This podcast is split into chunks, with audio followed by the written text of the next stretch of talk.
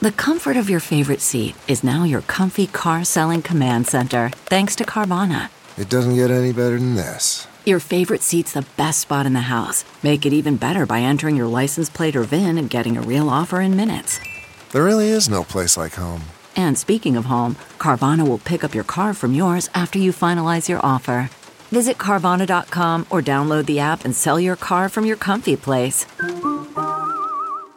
Good morning. I'm Margiela Sword, Fox 2 with your St. Louis news, driven by Bomarito Automotive Group.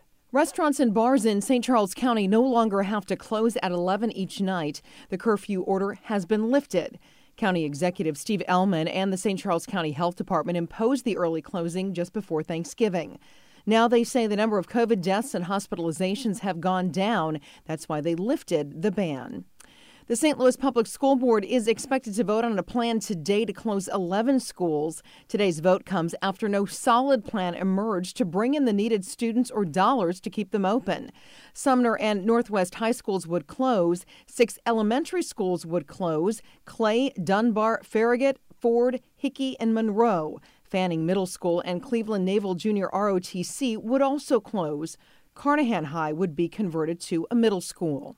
From the Fox 2 Weather Department, Temps will be in the 20s to start, but a fast warm up will push us to near 50 this afternoon. Tonight looks clear and chilly with low temps near freezing. Tomorrow, the pick day of the week with sunny skies and temps soaring well into the 50s.